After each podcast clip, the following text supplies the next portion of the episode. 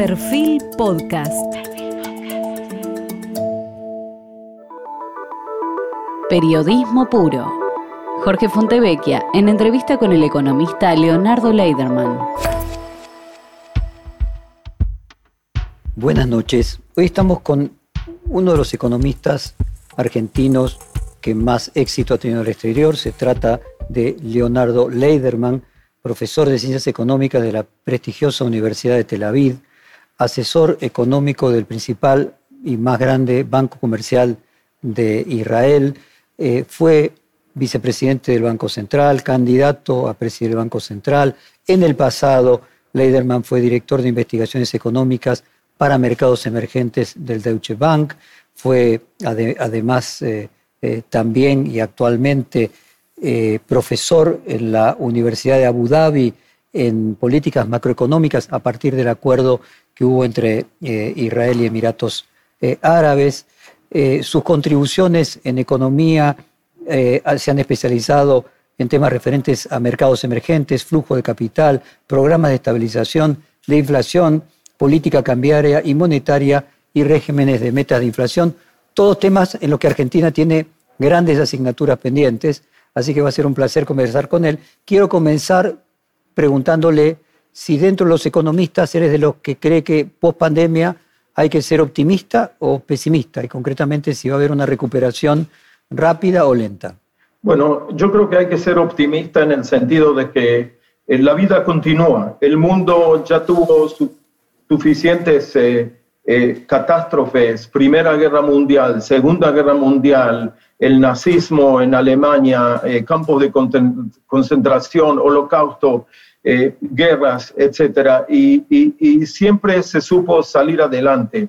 Em, yo creo que la tendencia, lógicamente, es, siempre seguir, mejorar el nivel de vida, mejorar lo que está pasando en, cada uno de los países eh, Eh, y, bueno, en cuanto a optimismo o pesimismo, yo creo que por un lado tenemos que ser optimistas porque eh, hoy en día ya tenemos vacuna contra el COVID-19. Yo personalmente no creía que iba a ser tan rápido, ¿no es cierto?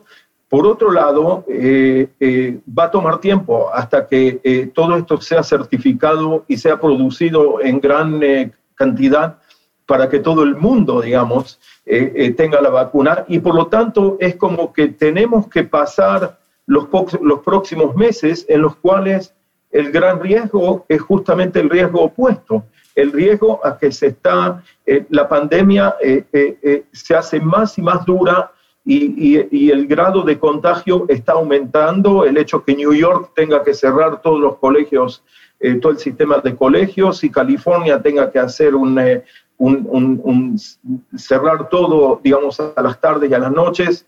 En fin, vemos también la situación en Europa. Así que yo diría corto plazo, situación muy eh, nublosa, pero mediano y largo plazo se irá aclarando. Cuando uno analiza ayudas fiscales, por ejemplo, en otras crisis, las de hipoteca 2008-2009, el estímulo fiscal fue alrededor del 2% del Producto Bruto.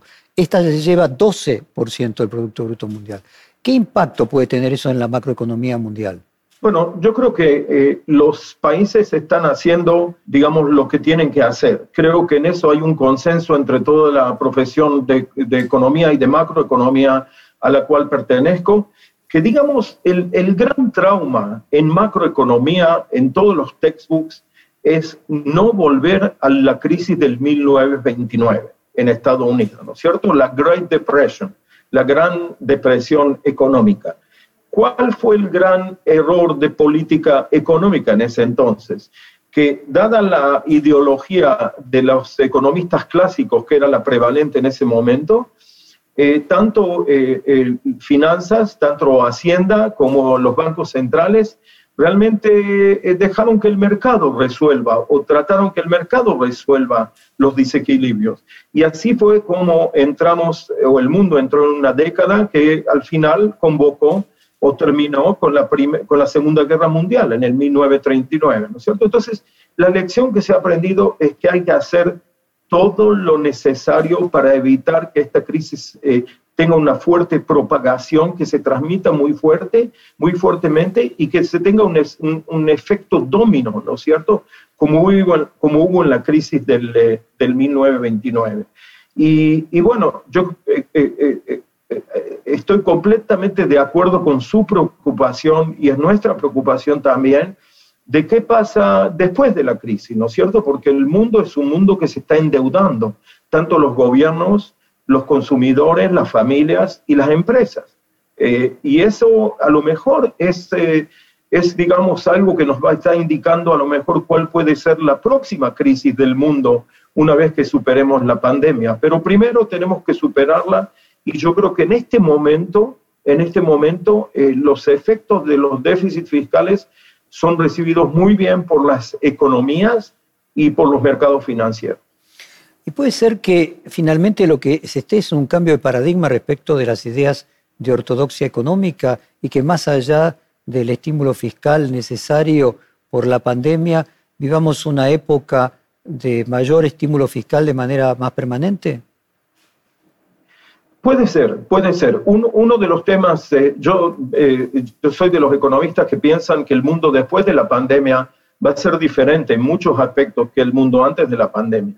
Uno de los temas es, por ejemplo, que el, el rol del Estado en la actividad económica y en la vida de cada uno de nosotros se va a incrementar, porque eh, eh, seamos optimistas o pesimistas, después de la pandemia va a haber una gran, un gran eh, desafío que son los mercados laborales, porque de nuevo no hay ninguna duda que aún los optimistas piensan que las economías no van a volver al mismo nivel de desempleo tan bajo en el mundo que hubo ah, en enero y febrero de este año, eh, antes de la pandemia. Entonces, eh, eh, lógicamente que va a haber toda una serie, probablemente Latinoamérica, Argentina, otros países, la pobreza va a subir. O sea que todo lo que sea ayuda social, todo lo que sea ayuda de los gobiernos, ni qué hablar de, la, de cómo reestructurar la parte médica, ¿no es cierto? La infraestructura de los hospitales. Así que yo, yo creo que ese es un ejemplo de que sí, de que se va a necesitar más intervención del gobierno, intervención que sea eficiente, ¿no es cierto? Que, que contribuya a que tengamos una economía con mejores bases. Y es uno de los elementos en los cuales probablemente la nueva ortodoxia o el nuevo paradigma va a ser diferente. Hay otro que si quiere lo puedo mencionar ahora. Por y favor. Es, gracias. Y es, digamos, hace 10, 15 años pensábamos que hay, una, que, hay como una, un muro chino, hay una muralla china entre bancos centrales independientes y por otro lado la política fiscal, ¿no es cierto? País tras país eh, pasaron leyes de autonomía del Banco Central. ¿Qué quiere decir autonomía del Banco Central? que el gobierno no puede obligar ni dar directivas al Banco Central que imprima dinero para que eso financie eh, el déficit fiscal, ¿no es cierto? Eh, bueno, ¿qué estamos viendo hoy en día? Lo que estamos viendo hoy en día es que en países como Estados Unidos, Alemania o Israel, el, tesoro tiene un déficit, como usted mencionó, de un 10-12% del, del PIB. Lo están financiando imprimiendo bonos. Pero ¿qué hace el Banco Central? El Banco Central dice, tenemos miedo que al imprimir bonos, las tasas de interés de mediano y largo plazo suban en el mercado y eso va a perjudicar las inversiones. Y entonces los bancos centrales intervienen eh, eh, comprando bonos de mediano y largo plazo, tanto bonos del gobierno como bonos corporativos. Entonces, si encuadramos todo en forma, como se dice, consolidada, tenemos que el gobierno aumentó su déficit fiscal, y aumentó la emisión monetaria. Y todavía el Banco Central en aquellos países sigue siendo independiente. Pero como, economistas sabemos que, bueno, el resultado final es como si el Banco Central no sería independiente. Y eso también es parte de la nueva, del nuevo paradigma. Por eso, sea, así como la crisis del 29 eh, modificó los paradigmas económicos, y con la enseñanza que dejó, ¿Es probable que esta crisis modifique también paradigmas económicos más de mediano y largo plazo? Sin ninguna duda, sin ninguna duda. O sea, yo creo que em, en, estos, en este tipo de materia de lo que estamos hablando de, de, la división de trabajo entre Banco Central y, y, la política fiscal, cuál es el rol de la política fiscal, etcétera, en este sentido, sí. Por otro lado, las cuentas nacionales son las mismas. El crecimiento depende de la demanda agregada y de la oferta agregada. La productividad depende de las mejoras tecnológicas de la economía. O sea, las bases no están cambiando. Un gobierno que tiene un gran déficit está imprimiendo bonos. Mientras las tasas de interés a dichos bonos sean muy, muy bajas, casi cero, eh, bueno, hay menos lugar de preocuparse, pero si en algún momento las tasas de interés suben y los gobiernos siguen con este tipo de, eh, eh, de política fiscal, lógicamente que surge el tema de sostenibilidad de la deuda. Entonces, digamos, los temas principales, la contabilidad de la economía sigue siendo la misma, pero digamos, los énfasis, los puntos que como economistas y tanto en política económica se, va, a encuadrar y el marco de, pensamiento de todo esto yo creo que va a ir cambiando en cuanto eh, a su color y al, de nuevo, los temas que se van a acentuar en el futuro. Leonardo, hay una polémica a partir de lo que está sucediendo con los bancos centrales en este momento respecto de si la emisión produce inflación, como normalmente se lo entendía de manera muy simple, o realmente hay otro tipo de inflaciones que no tienen que ver con la emisión, a partir de que la Argentina tuvo en su momento emisión cero e inflación casi 50%, y que ahora vemos en los grandes países que emiten muchísimo dinero y no hay inflación. Bueno, yo quiero eh, en forma muy clara, eh, eh, digamos, contestarle diciendo que realmente con toda modestia y con toda integridad, ese es el tema de inflación y cómo, eh, cómo se explica exactamente la evolución de la inflación en estos momentos. Hablemos primero del mundo, después podemos hablar de Argentina.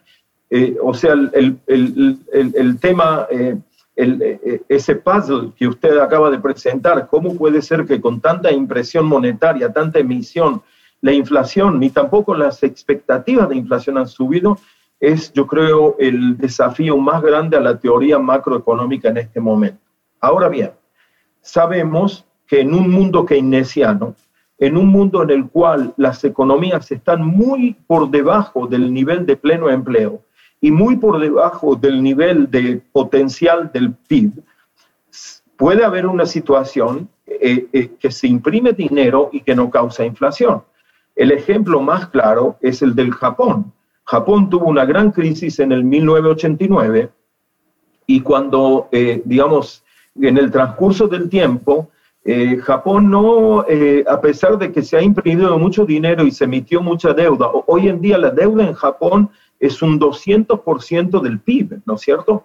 Eh, y no es un país latinoamericano, y sigue habiendo inversión internacional en Japón. y lo que sí, la tasa de interés es bajísima, ¿no es cierto? Es cero o negativa. Entonces, yo diría que eh, eh, Japón es un ejemplo de, cómo, eh, digamos, es, a lo mejor el primer ejemplo de esa situación en la cual se imprime dinero.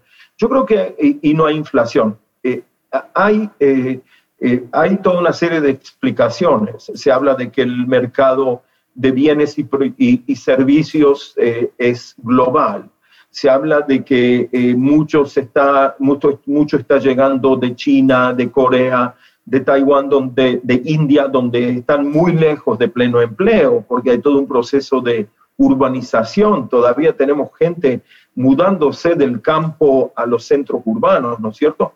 Entonces yo diría que si tendría que, que digamos, eh, eh, el tema globalización y el tema de que estamos en un mundo keynesiano son las explicaciones tradicionales del hecho que se está imprimiendo dinero, no hay inflación en el mundo como la, eh, como la medimos normalmente, pero sí hay inflación de assets, de, digamos, de, de, de, eh, productos financieros, de bienes financieros, ¿no es cierto? De, eh, hay cierta inflación del precio, en el precio de las acciones y en el precio de los bonos y en el precio del Bitcoin y de otros, de otros bienes de ese tipo. Ahí va mi pregunta.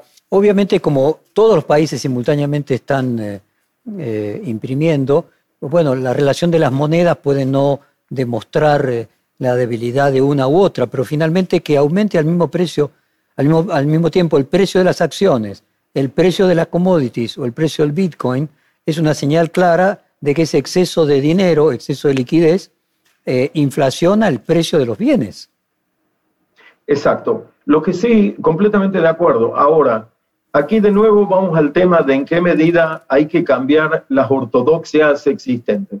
Los bancos centrales han decidido, por lo general, Estados Unidos, Alemania, Inglaterra, eh, Chile, Colombia, eh, México, que tienen un régimen de metas de inflación. Digamos, la prioridad principal es tratar de lograr una meta, ubicar la inflación en cierta, cierta meta. En Israel la meta es entre 1 y 3% de inflación eh, anual. Ahora bien, la teoría detrás de eso y, y, y, y, la práctica se concentraron en la inflación medida como inflación de bienes y servicios, de productos y servicios, ¿no es cierto?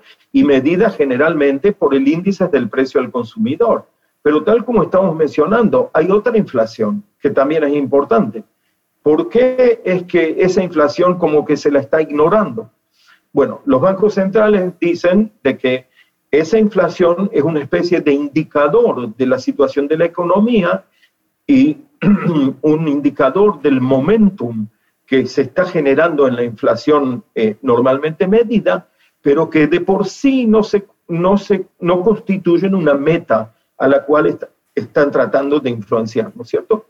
A ver si yo se lo pongo en estos términos. Eh, la inflación mide el flujo y no el stock. Y lo que está aumentando de precio son, por ejemplo, lo que sucedía antes en Estados Unidos, de que uno toma el valor de una casa a lo largo de 40 años y multiplicó su precio por varias veces, mientras que la inflación fue muchísimo menos. Eh, pero la inflación mide el flujo y no el stock. Exactamente. Le doy, otro ejemplo que, que confirma exactamente lo que usted está diciendo. Ustedes saben que el precio promedio de castas en Estados Unidos, no importa qué tipo de casas, hagamos un promedio de departamentos, casas grandes, eh, etcétera, el precio medio de, casas en Estados Unidos ha subido el último año en un 15,5%. 15,5%, ¿no es cierto? Este, bueno, un mundo de tasa de interés baja, las hipotecas con tasas de interés de 3% este, eh, anual fija por 30 años, algo que no se ha visto en la historia de Estados Unidos. Este, pero ¿qué es lo que entra en el índice de precio al consumidor de Estados Unidos? No el precio del stock, la casa, sino el flujo, que son los alquileres. Y probablemente los alquileres, como normalmente tiene que haber un equilibrio entre los alquileres y el precio de las casas. Pero probablemente ahora, con el medio de toda esta crisis, hay un desequilibrio, como que los alquileres no han subido mucho, ¿no es cierto? Entonces es exactamente este punto que estamos diciendo. Entonces yo resumiría diciendo lo siguiente, que pienso que en cuanto al borrador de los temas que esperan a los bancos centrales y a nosotros como economistas eh, macro y la parte monetaria de pensar y repensar y analizar, es en qué medida el número uno, el, sistema de metas de inflación eh, tiene que ser un poco flexibilizado y cambiado. Y número dos, el tema de, bueno, cómo definimos la inflación y, cómo eh, realmente analizamos la inflación de los precios de los stocks. Usted mencionaba un optimismo eh, en la humanidad, ¿no? que hubo, otras pandemias, hubo guerras mundiales y siempre la humanidad encontró formas de resolverlo. ¿Hay alguna relación en que la tasa de interés sea nula o casi nula o por momentos negativa, con que al mismo tiempo la, los grandes países tengan necesidad de endeudarse? Es decir, ¿hay alguna relación, podríamos decir, política o geopolítica en la economía que finalmente las tasas de interés tienen que ser casi cercanas a cero porque si no quebrarían todas las economías eh, de los países desarrollados? Puede ser que uno coloque, invierta al orden de causa y consecuencia y finalmente lo que eran dogmas económicos se confirman casi como una metafísica, pero que luego la necesidad de la vida de los países hace que se tenga que cambiar ese dogma, porque si no, no habría vida. Bueno, es una pregunta un poco eh, muy, muy interesante intelectualmente y, y, y, analíticamente, ¿no es cierto? Yo creo Yo, yo, yo creo que el orden de casualidad, de, de, causalidad, perdón, viene, por, viene porque empieza la pandemia en algún momento en febrero. Al comienzo los gobiernos están confundidos porque nunca tuvimos una crisis. Digamos, olvidémonos de la, eh, del virus eh, de España del 1918, que no sabemos mucho, pero eh, entonces se viene esto. Existe el gran riesgo de una catástrofe Realmente el riesgo era entre febrero y marzo que el mundo entra en una catástrofe. Catástrofe en la parte médica, en la parte económica y la parte financiera. Tomemos en cuenta que han habido crisis de este tipo que se transmitieron a la parte financiera, que hubo quiebras de bancos, que no hubo liquidez en los mercados, ¿no es cierto? Y es lo último que uno quisiera tener en este momento.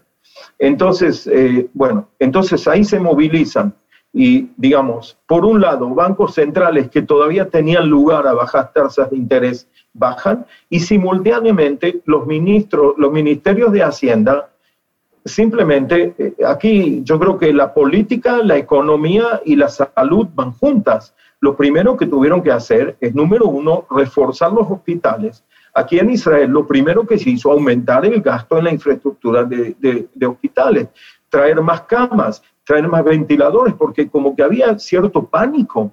Eh, eh, los médicos nos decían, ¿quién sabe si van a haber suficientes camas para los enfermos? ¿Quién sabe con este virus que es exponencial en cuanto, al, contagio? ¿Qué va a pasar aquí, no es cierto? Entonces, yo creo que fue simultáneo.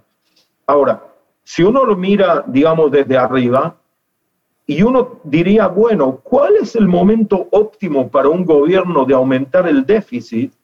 Eh, el momento óptimo es cuando las tasas de interés son bajas. Por la misma razón que el momento óptimo para una empresa de tomar más, eh, más eh, digamos, crédito, si lo necesita, si realmente lo necesita, es cuando el precio del crédito está bajo. Entonces, aquí como que hubo algo muy, una, una sincronización muy, muy buena en ese sentido. Y, y de nuevo, yo creo que aquí no es que dijeron vamos a aumentar el déficit, dijeron tenemos que aumentar el gasto del servicio de médico, de los hospitales, infraestructura. Tenemos que aumentar el gasto social porque se nos sube la tasa de desempleo. Israel en enero de este año tenía una tasa de desempleo del 3%, pleno empleo. Israel eh, eh, en, el medio de la crisis la tasa de desempleo llega a un 30%. 30%. Entonces hay que, hay que aumentar eh, digamos, eh, eh, todo lo que sea indemnización y seguro de desempleo y todo eso. Entonces, yo creo que por ahí vino la mano, ¿no es cierto? Y no es decir, bueno, vamos a aumentar el déficit por aumentar el déficit de apoyar la economía. pero déjeme hacerle la pregunta un paso antes, porque las tasas de interés nulas uno las percibe previamente en Japón, el Japón que hoy ya lleva 200% de endeudamiento sobre su Producto Bruto, y las percibe eh, podríamos decir, en, el, en, Occidente, en el, mundo atlántico, entre Estados Unidos y Europa, después de la crisis de las hipotecas.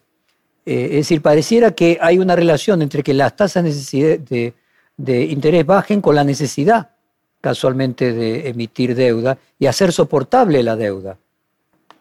Bueno, de nuevo, yo, yo prefiero verlo de la siguiente forma. En Europa hubo la crisis de Grecia y hubo la crisis de Europa del 2016. Y hubo el gran tema de en qué medida va a haber contagio de Grecia a Portugal, a Irlanda, a España, a otros países, ¿no es cierto? Y entonces ahí también como que eh, eh, se viene la recesión en Europa y se viene, perdón, el riesgo a recesión eh, y una pérdida de confianza. Y es ahí cuando el Banco Central de Europa baja muy fuertemente las, las tasas de interés y, y, la parte fiscal aumenta su déficit y aumenta su gasto, ¿no es cierto? Entonces, de nuevo, yo sinceramente no creo que la causalidad viene de tasa de interés baja al déficit. Lo, feliz en toda esta situación, digamos, eh, lo que es con suerte en toda esta situación es que los déficits fiscales han subido en un momento en que es muy cómodo porque las tasas de interés son muy, muy bajas. Ahora, han subido primordialmente por la necesidad de estimular la economía, la economía para evitar el 1929 y en el caso del COVID-19 porque hay que apoyar a los hospitales, hay que apoyar a No, la no, coincido, social. coincido. Mi planteo quizás no, no fui lo suficientemente claro. Es inverso, es decir, que como era necesario tener déficit fiscal, era necesario hacer quantitative easing en el 2008, era necesario que Japón tuviese ese endeudamiento por la recesión que estaba sufriendo, por lo tanto, para que eso pudiera resistir, las tasas de interés tenían que bajar. Bueno, eh, eh, vam- vamos a dejar que la historia juzgue esto, eh, eh, pero Perfecto. digamos lo siguiente, digamos lo siguiente. Aún los fanáticos de la, de la autonomía de los bancos centrales comprenden que los bancos centrales son parte del sector público. Y el presidente del Banco Central en Europa y la Fed en Estados Unidos leen los periódicos y leen lo que los senadores dicen y leen los, los, los, eh, los las encuestas de confianza de la gente. Así que yo creo que exactamente cuál fue el mecanismo, no sé, como economista yo creo que eso es lo que tenemos que enfatizar, que en este momento las tasas son tan bajas que la situación es muchísimo más cómoda de lo que sería si no se, estaríamos en esa situación. Leonardo, ¿y qué pensó cuando Biden anunció que Janet Yellen sería la secretaria del Tesoro de los Estados Unidos? Eh, para compartir con la audiencia se la vincula mucho a la figura de Joseph Stiglitz, quien se manifestó muy contento con su decisión. Bueno, eh, eh, conozco bastante bien a Joe, a, perdón, no, no a Joe Biden, a, a- a Janet Yellen. Estuve en Israel el año pasado, tuve la oportunidad de tener eh, largas charlas con ella. Eh, no, son, son diferentes. La profesora Janet Yellen no es el profesor Stiglitz. Janet Yellen es una economista que eh, eh, cree principalmente en los que llamamos los fundamentals, los factores básicos de la economía. Janet pone gran énfasis en el tema de política fiscal, que sea ordenada, que sea sostenible, eh, que la deuda no, eh, no explote, ¿no es cierto? Que haya solvencia fiscal y, y- y ella cree muy fuerte en la independencia de los bancos centrales. Janet eh, tiene un gran, eh, digamos, eh, sentimiento cercano a la parte social, yo también. A Janet le preocupa el desempleo, la pobreza, los problemas de, de- de cada uno de nosotros como seres humanos, aparte de lo económico y lo financiero. Eh, y, Janet, yo creo que eh, ella entiende perfectamente que la única forma de mejorar la situación de los países y de las diferentes eh, partes de la sociedad es el crecimiento económico. Crecimiento económico que logre generar más y más empleo. O sea, en ese sentido, la ecuación está muy, muy clara en cuanto a, ella. Yo diría que es una economía, es una economista bastante ortodoxa, con, eh, lógicamente, su, tal como dije, su inclinación a pensar siempre en la parte social, en la parte pobreza, en la miseria, en aquellos segmentos de la población en los cuales hay un gran sufrimiento. ¿Cambia en algo eh, la situación de la pandemia, el balance entre China y Estados Unidos y cambia algo la derrota de Donald Trump y la elección de Biden? Bueno, yo creo que eh, eh, mm, empezando por, eh, por eh, la derrota de Donald Trump, eh, eh, yo, yo he sido muy crítico, ¿no es cierto? No es que Donald Trump o, o alguien de ahí me escuchó, ¿no es cierto? Pero, pero realmente la forma como se han tomado las decisiones económicas, este, la forma de manejar eh, todo el, el tema económico siempre me pareció realmente algo muy raro, muy, muy, eh, muy impulsivo, con tweets. Eh, el, el, la misma guerra de eh, trade war, ¿no es cierto? La guerra de, de comercio, eh, prácticamente que Trump comenzó con, con China. Todos sabemos que, habían todo, que, que hay en el tintero toda una serie de temas que tiene que discutir Estados Unidos con China pero, pero empezar a subir los, eh, las tarifas y poner cuotas a la importación es lo último que, los va a, es lo último que va a convencer a los chinos eh, de retractarse de, de, sus posiciones, ¿no es cierto? Si hay problema hay que sentarse en Geneva, está la el World Trade Organization, la Organización Mundial del Comercio, hay un tribunal, se puede hablar y discutir de todos estos temas, ¿no es cierto? En fin, y todos sabemos que en economía, que guerras eh, de comercio, todos pierden, todos pierden, porque en el momento que uno hay retaliación eh, y, yo subo mis eh, impuestos y, el otro país los sube y yo sigo subiendo, todos pierden, ¿no es cierto? En concreto, yo creo que eh, son buenas noticias que viene Biden y, todas las nominaciones que él ha hecho, incluyendo la de Yellen, parecen ser muy buenas. los mercados financieros, como me imagino lo saben en Argentina, piensan que si en el Senado va a haber una mayoría republicana, tal como sabemos, eh, eh, el voto en el Senado se va a decidir solamente el 5 de enero, porque hay varios estados que todavía no está claro. Entonces, eh, como que en Wall Street piensan que eso va a ser un balance muy, digamos, un balance ideal para Wall Street. ¿Por qué? Porque en ese caso el señor Biden no va a poder subir impuestos como se piensa que probablemente va a subir, ¿no es cierto? Porque para eso se necesita la aprobación del Senado. En general, yo creo que Biden va a reforzar la economía de Estados Unidos, Biden va a tener un programa grande de infraestructuras y él sabe que tiene que ocuparse del, del, mundo después de la pandemia, etcétera, etcétera, ¿no es cierto? En cuanto al balance de China con Estados Unidos, yo creo que la situación antes de la pandemia es que China y Asia van subiendo y Occidente va bajando. Eso es lo que está pasando en el mundo, ¿no es cierto?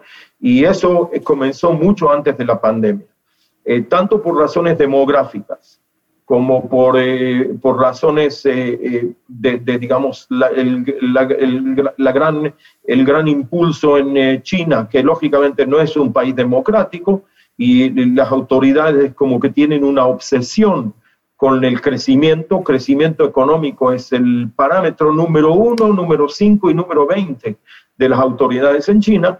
Este, y, con todo ahora este nuevo grupo de 15 países que han establecido esta nueva zona de comercio libre, este, yo creo que, que todo, todo Asia es el, el futuro del crecimiento en el mundo está en Asia. Y creo que los inversores mundiales lo tienen bien claro. Europa siempre es interesante, pero sufre del gran problema de desempleo, desempleo de jóvenes y la demografía le está pegando porque realmente la proporción de la población que tiene en edad más de 65 y 70 años eh, va subiendo con el tiempo y Estados Unidos yo creo que seguirá siendo una economía muy fuerte, pero va a perder lugar contra la China. Y dígame, con la cercanía que Israel tiene con India, eh, podríamos decir de que India sería ese tapón que tiene Occidente, Europa y Estados Unidos para crear ese balance con esa Asia que ahora juntó a China, a Japón, hasta Australia y Nueva Zelanda? India está en una situación muy, muy difícil porque India eh, tiene un gobierno que en cierta medida eh, es más populista que los otros gobiernos y, India está pensando en estos momentos en una serie de cerrar de la economía, ¿no es cierto? Proteger la economía, algo que lo conocemos muy bien en la Argentina de los años 50, 60, y quién sabe si hoy en día también se hable de eso, ¿no es cierto? Eh, eh, y, sabemos muy bien, eh, India teme de que va a ser inundada de productos de la China y con la gran eh, alta, con el gran alto desempleo que existe en este momento, entonces como que ellos se tienen miedo y por eso no firmaron este acuerdo, ¿no es cierto? Por otro lado, India, similarmente con la Argentina, eh, es un país que necesita flujo de capital del extranjero. El ahorro interno de India no es suficiente para financiar las necesidades del país y para, eh, digamos, eh, eh, embarcar al país en una ruta de crecimiento que sea bien fuerte, ¿no es cierto? Entonces, al un poco cerrar la economía y al, y al tener, digamos, y al no firmar estos acuerdos de comercio, va a ser más difícil para la India movilizar capital en el extranjero. Y entonces ese es el dilema que yo diría se está viendo hoy en día en, en India en ese sentido la calificación de India es mucho más baja por las agencias de crédito, mucho más baja y el riesgo país mucho más alto que la de otros países eh, en Asia. Así que van a tener que resolver un dilema no muy fácil. Bueno, usted comparaba India con, de cierta manera, con Argentina. Entremos en el capítulo eh, Argentina. Usted ha escrito muchas veces que muchas de las crisis de Argentina eran made in Argentina y no resultado de crisis eh, globales. Esta crisis actual que está viviendo la Argentina con sus problemas de deuda, renegociación de la deuda privada, ahora con el Fondo Monetario, ¿qué componente Made in Argentina tiene y qué componente de crisis internacional es el que hoy está afectando a esta caída de la economía argentina, que como usted sabrá tuvo caídas de Producto Bruto de 12% en algunos de los últimos meses? Bueno, lo primero que quiero decir es que estando en el extranjero no soy un experto de lo que está pasando en la Argentina, así que eh, por favor mis observaciones tómenlas con cautela. Este, leo, eh, leo la prensa, este, los leo a ustedes y, y estoy con mucha interacción con mis colegas en la Argentina, pero pero quiero este, eh, eh, poner énfasis que, eh, en este sentido. Yo creo que esta crisis es made in Argentina este, y esta crisis, digamos, se contamina con el tema de la, de la pandemia, ¿no es cierto? Pero la crisis ya se venía de antes. Y es una crisis que, digamos, comenzó, yo diría, en el año 2018, este, pero comenzó mucho antes todavía. Eh, y es una crisis eh, que tiene diferentes elementos. Eh, cuando, digamos, la manifestación más clara de todo esto es que hoy en día, el, si lo entiendo, el empresario argentino y el inversor argentino tiene muchísimo miedo de invertir en la Argentina. O sea, hay una gran crisis de confianza. Y enseguida vamos a hablar del por qué, ¿no es cierto? Eh, entonces yo diría que sí, que, la crisis es una crisis argentina y esta crisis no hay que esperar de ninguna forma que alguien la va a resolver del extranjero, porque con la situación de hoy en día de Argentina, con un riesgo país de 1.400 eh, eh, basis points, y con los grandes riesgos en el mundo, lógicamente que la inversión mundial no va a querer llegar a Argentina y el tema Fondo Monetario es un tema que lo podemos hablar enseguida. Tampoco eh, estoy de acuerdo con aquellos que piensan, si hay individuos en la Argentina que piensan que el señor Biden va a llamar al Fondo Monetario Internacional para decirle, por favor, este, eh, em, den más préstamos a la Argentina o hagan un nuevo paquete, esa no es mi opinión. O sea, eh, tanto Yellen eh, Janet Yellen, como todo el Departamento del Tesoro de Estados Unidos y también el Fondo Monetario, están como un poco, eh, eh, digamos, desesperanzados con la Argentina por la experiencia que ha habido en el pasado, porque tanto el fondo como diferentes fuentes dieron dinero a Argentina, tuvieron gran voluntad, pero al fin y al cabo los resultados fueron bastante, bastante críticos, ¿no es cierto? Una pregunta. Usted en el 2001 trabajaba en Wall Street en el Deutsche Bank eh, y tuvo mucho contacto con los inversores, con el Fondo Monetario, con las autoridades de ese, eh, de ese momento. ¿Qué comparación hace con aquella crisis de la deuda de Argentina y esta actual? Bueno, es una muy buena pregunta. Eh, yo creo que la crisis, lo primero que sí, realmente fue un momento muy eh, muy desafiante y muy eh, interesante, digamos, para mí estar como jefe de mercados emergentes en Deutsche, este, viajando muy seguido a la Argentina con delegaciones de inversores y otra gente, estando en contacto eh, con el Fondo Monetario y con el Departamento del Tesoro.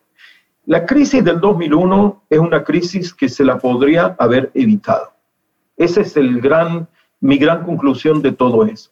La crisis del 2001 era una crisis en, la que Wall Street, eh, los inversores le decían a Argentina, ustedes tienen que reestructurar la deuda. ¿ok?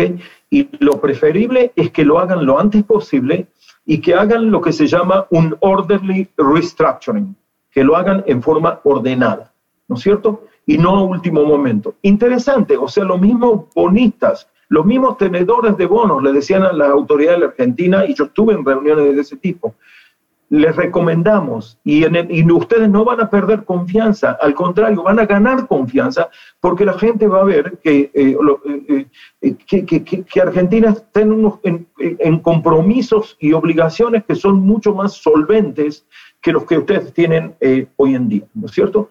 Y cuando las autoridades argentinas decían, bueno, pero ¿qué hay con la convertibilidad? El típico inversor de Wall Street decía, ustedes pueden seguir con la convertibilidad.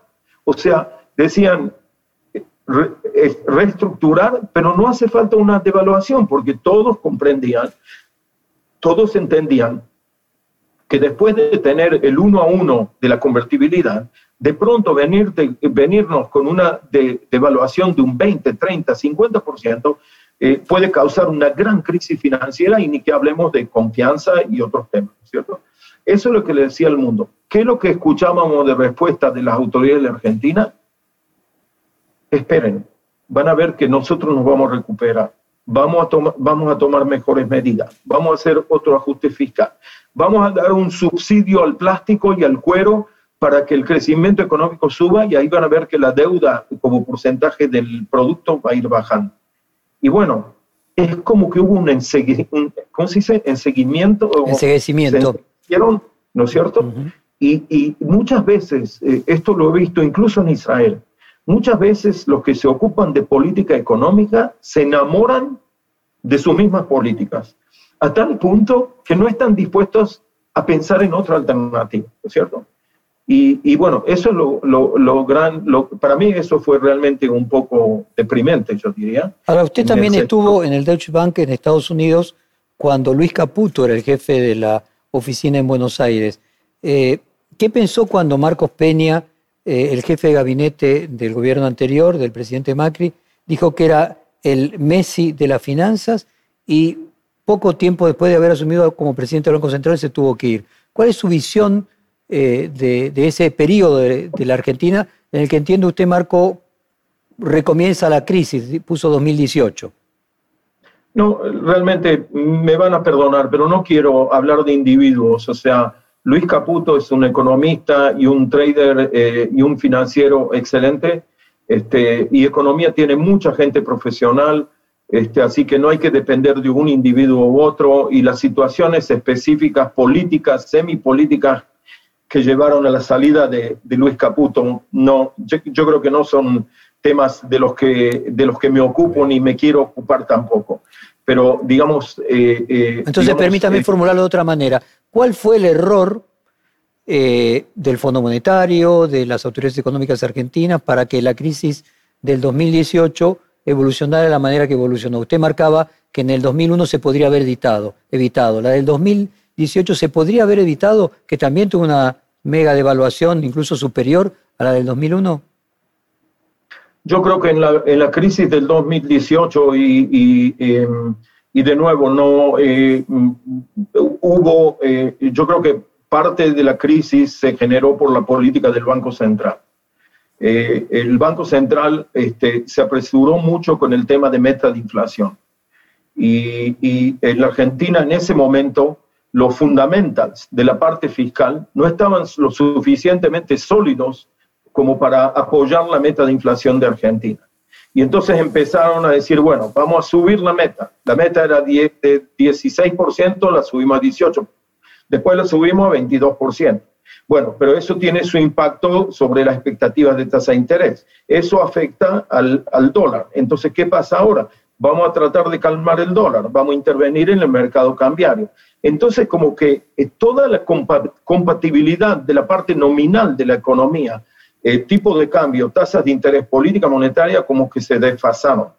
Y, bueno, yo traté en alguna forma de, muy modestamente, lógicamente, diferentes economistas pueden tener diferentes opiniones, pero yo creo que si eh, ese fue uno de los grandes problemas en el 18 y después vinieron otros shocks y bueno, llegamos a la situación actual que es lo más interesante en, cuanto a nuestra conversación.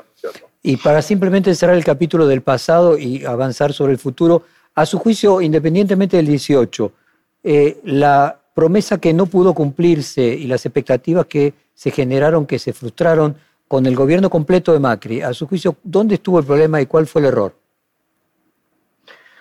Eh, yo creo que el error fue eh, eh, en, digamos, no generar una política bien articulada en cuanto a lo fiscal y lo monetario que resulte en un crecimiento de la economía, ¿no es cierto? Pero de nuevo, creo que no, no, he profundizado mucho el tema de cómo juzgar el, el, término de Macri y cuáles fueron exactamente las, eh, los temas que se hubieran hecho de otra forma. También el entorno mundial cambió un poco en ese momento. Este, así que bueno, eh, yo creo que eso, eso fue realmente, lo, lo, juguemos por los resultados. Los resultados fueron que con el tiempo el gobierno de Macri fue perdiendo y el equipo económico fue perdiendo confianza, eh, el tema fiscal eh, no se iba resolviendo este, y se hacía más dificultoso. Y, bueno, y de nuevo el tema confianza, que es un tema que acompaña a Argentina por muchos años. Entrando en la etapa del el presente cercano y futuro cercano de la Argentina, déjeme leerle un párrafo de una carta de la vicepresidente. Dijo, la Argentina es ese extraño lugar donde mueren todas las teorías por eso el problema de la economía bimonetaria, que es sin duda el más grave que tiene nuestro país, es, de imposible solución sin un acuerdo que abarque al conjunto de los sectores políticos, económicos, mediáticos y sociales de la Argentina. Nos guste o no, esa es la realidad y con ella se puede hacer cualquier cosa menos ignorarla. Inmediatamente se pensó en Israel. Israel tenía un problema de alta inflación, de alguna manera también podríamos decir, no en la dimensión de Argentina, eh, una presencia del dólar, y usted fue un artífice fundamental para solucionar ese problema en Israel. ¿Qué paralelos puede hacer de la experiencia israelí y qué consejo daría para la Argentina? Bueno, el paralelo es eh, el siguiente. Yo creo que Argentina está hoy en día en un, no un círculo vicioso, sino en un triángulo vicioso. Eh, eh, y el triángulo tiene, digamos, tres lados. uno de los lados es el tema social, la opinión pública, la pobreza, la miseria. Eh, en otro de los lados tenemos el tema de confianza y credibilidad. Y en el tercer lado tenemos todo lo que sea la parte económica, los desequilibrios o equilibrios fiscales, monetarios, eh, etcétera, ¿no es cierto? Tema de deuda. Eh, y bueno, en este momento, este triángulo es un triángulo vicioso, en el sentido de que por un lado, la situación social se está deteriorando, este es el lado que tenemos aquí, ¿no es cierto? Eh, y, pensar en la Argentina con una tasa de pobreza de más de un 40% es algo inimaginable. Por otro lado, eh, tenemos la parte económica, que realmente no hay un plan económico claro que tenga en cuenta el tema deuda, la solvencia del país para los próximos años, las relaciones con el fondo, la sintonización eh, con la parte cambiaria y la parte monetaria. Es una situación que no es sostenible. Argentina no va a poder seguir mucho tiempo en esa situación. Eh, eh, y tenemos el tercer tema, que es el tema confianza, el tema credibilidad. Y en el tema confianza y credibilidad, Argentina sufre del gran tema de que, de que se están cambiando las reglas del juego todo el tiempo, sea con los impuestos, sean con regulaciones, sean con otros temas. O sea que, digamos, si volvemos al tema anterior, para que un inversor en la Argentina, para que un empresario quiera invertir, quiera abrir una nueva fábrica, quiera tener un, un nuevo lugar de empleo de mil, dos mil y cinco mil empleados, esa persona tiene que tener algún grado de certidumbre, que por lo menos el rol del gobierno es darle el marco el marco institucional, las reglas del juego. Y hoy en día estamos viendo que estas reglas del juego están siendo cambiadas todo el tiempo. Entonces tenemos estos tres lados del triangulito que están, como están, eh, se están alimentando uno al otro en cuanto a un equilibrio negativo. Para romper con esto, hay que convertir este triángulo en algo positivo, en tener un plan económico en la parte del triangulito que se ocupe de un programa económico sostenible, tener la parte social y, sí, tener mucha atención a la parte social y a la parte pobreza, a la parte miseria. Eh, todo ese tema es importantísimo porque no puede haber recuperación de la Argentina sin tomar en cuenta todo este tema. Y número tres, el tema este, de confianza y credibilidad, ¿no es cierto?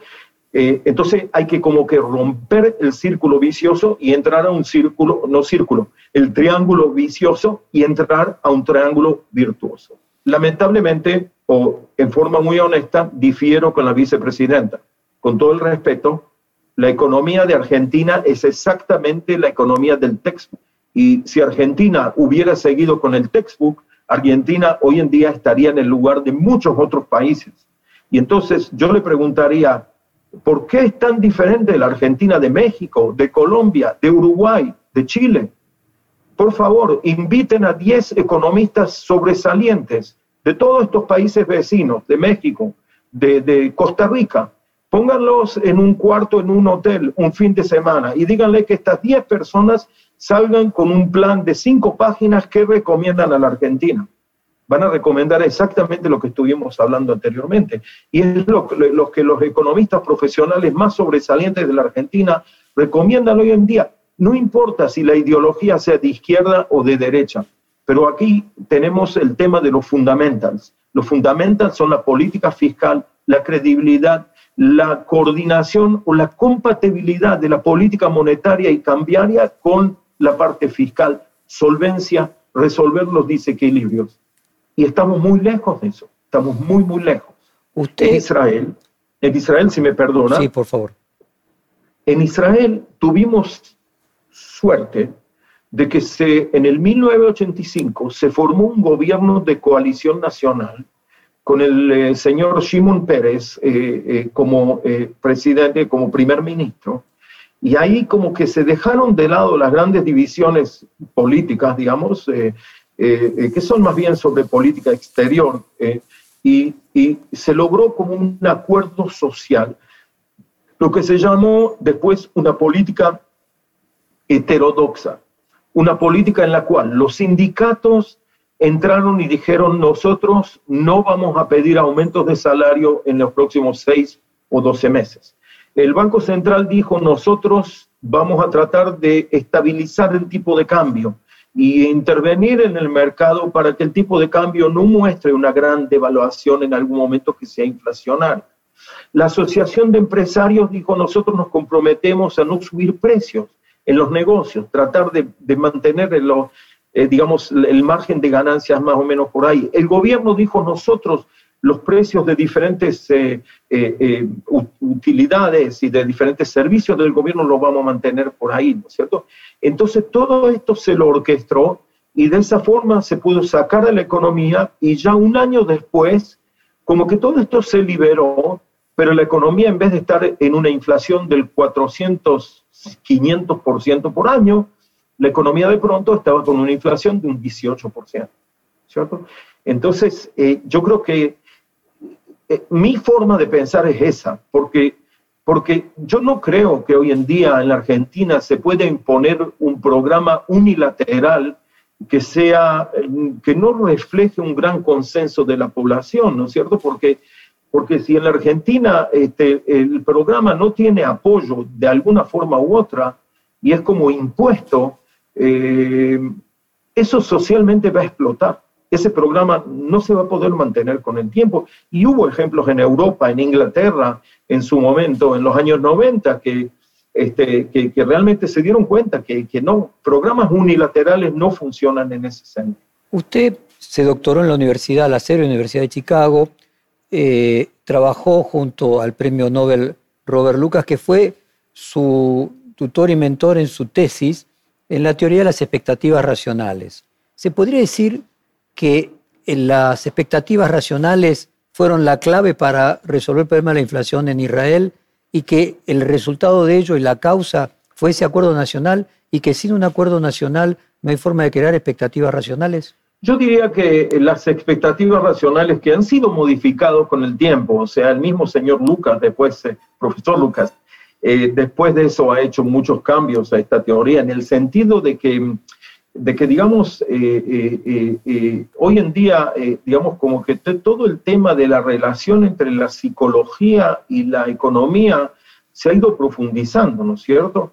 Entonces el tema de expectativas racionales ha ido avanzando en forma de que hay que tomar en cuenta que, que los individuos pueden no ser racionales o los mercados y que pueden tener en ciertos momentos eh, eh, eh, periodos de aprendizaje, ¿no es cierto? Porque el modelo básico de Lucas suponía que uno puede aprender cuáles son las reglas de, por las cuales se gobierna la política monetaria, por ejemplo. Pero en un mundo en el cual la política monetaria va cambiando con la situación y las mismas reglas van cambiando, hablamos anteriormente de cómo en el pasado se imprimía dinero y eso causaba inflación y a lo mejor eso causaba un cambio de política, pero hoy en día imprimen dinero y eso no causa inflación, ¿no es cierto? Entonces yo diría que eso se flexibilizó mucho más. Eh, eh, eh, mi opinión es que en el tema de Israel simplemente yo le diría que eh, irrespectivamente de las expectativas racionales o no racionales, eh, aquí, digamos, el, el, pueblo de Israel, la gente, los inversores, vieron un programa muy bien articulado, ¿no es cierto? Un programa que era muy bien articulado, después de que hubieron programas que fracasaron uno, dos y tres años anteriormente. ¿Por qué? porque en esos programas a lo mejor los sindicatos no estaban de acuerdo. Entonces, eh, ¿cómo puede usted lograr que los empresarios se comprometan a no subir los precios, mientras tanto en el mercado laboral los salarios están aumentando, ¿cierto? Entonces, tomó cierto momento hasta que este tipo de conciencia de que se necesita algo generalizado, ¿no es cierto?, y, compatible este, como un acuerdo social, como un pacto social. Eh, em, eh, eh, si vemos diferentes países en Europa Oriental, como Polonia, la República Checa, Hungría, usaron programas muy similares. También en América Latina, digamos, em, un país como Brasil también este, y México usaron algunos, algunas variaciones de estos programas. Entonces, mi opinión aquí es que en cuanto a Argentina, este, no, no, no, no se va a poder usar un programa que sea unilateral, impuesto, digamos, sin tomar en cuenta estos tres lados del triángulo. Pero ahí es donde viene el tema Fondo Monetario Internacional y si usted quiere podemos hablar de este tema. Por favor, así concluimos. Muy bien. Tal como mencionamos, hay que romper este triángulo vicioso. Y, en mi opinión, eh, eh, eh, en este momento es muy difícil romperlo con la dinámica interna de la Argentina, ¿no es cierto? Porque, de nuevo, por un lado tenemos la falta de credibilidad y confianza, por otro lado tenemos el tema social que tiene una gran presión también sobre lo político. por otro lado tenemos una economía que está desequilibrada. Yo creo que aquí el game changer, lo que puede cambiar este juego, es eh, algún tipo de programa y acuerdo con el Fondo Monetario Internacional, porque, digamos, con todo respeto al programa que se hizo de reestructuración de deuda, este programa lo que ha hecho es postergar el problema. Lo que ha hecho es postergar el problema hasta el, si no me equivoco, hasta el 2023 o 2024.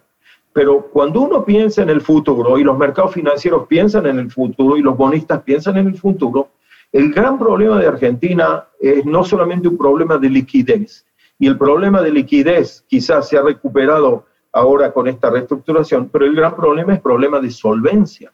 ¿Cómo se asegura que la Argentina es un país solvente, que el crecimiento va a generar suficientes recursos para que el gobierno y las empresas puedan pagar su deuda, ¿no es cierto? Ahora, yo creo que del Fondo Monetario no se puede esperar eh, la varita mágica, como se dice, ¿no es cierto? Aquí, de nuevo, el fondo está muy, eh, digamos, eh, alerta a todo lo que ha pasado con Argentina y con los programas de Argentina, ¿no es cierto?